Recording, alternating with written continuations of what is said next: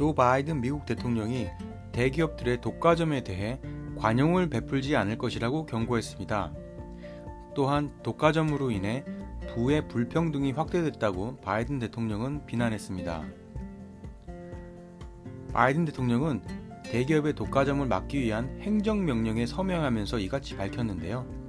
이번 서명식에는 아마존의 저격수로 불리는 니나칸 연방거래위원회 위원장이 배석했습니다.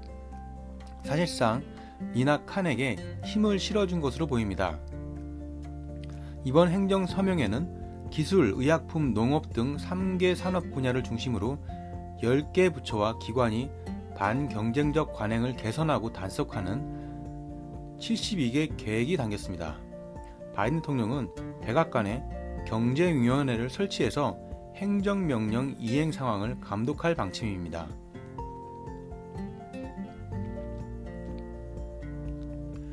인플레이션뿐만 아니라 구인난이 미국 경제 경제 회복에 억제할 수 있다는 중앙은행 연방준비제도가 우려했습니다.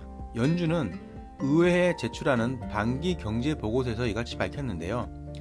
이번에 연, 연준의 보고서는 다음 주 제롬 파월 연준 의장이 의회에 출석해 증언할 때 참고 자료로 쓰일 예정입니다. 파월 의장은 의회 청문회에 출석해 고용난과 인플레이션에 따른 통화 정책을 설명할 것으로 보입니다. 고용난은 예상치 못한 요인 때문에 발생했다고 연준은 판단했는데요. 코로나19에 따른 보건 문제와 양육 문제로 인해서 고용시장으로 복귀하는 노동자들이 충분하지 않다는 것입니다. 또한 추가 수업, 실업수당이 실업자들을 지원해서 고용시장 복귀가 늦어지고 있다고 연준은 보고 있습니다. 한편 뉴욕 증시 3대 지수는 하락 하루 만에 급등세로 돌아서면서 일제히 사상 최고치를 기록했습니다.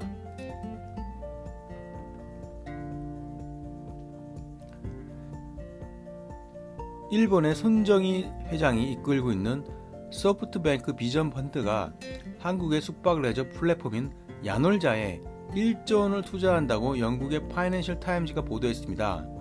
또한 야놀자가 미국 증시에 상장할 가능성도 제기됐습니다. 이번 거래가 성사되면 소프트뱅크는 한국 최대 전자 상거래 업체인 쿠팡에 대한 30억 달러 투자에 이어 두 번째로 큰 한국 투자를 하게 되는데요. 하지만 야놀자는 비전 펀드의 1조 원 투자설에 대해서 알지 못한다고 밝혔습니다.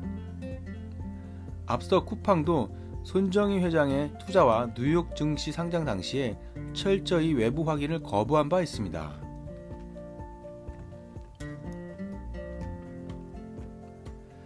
제넷 우드콕 미국 식품의약청 청장 대행이 논란의 중심에 있는 바이오젠의 알츠하이머 신약 승인 과정에 대해 감사를 의뢰했습니다.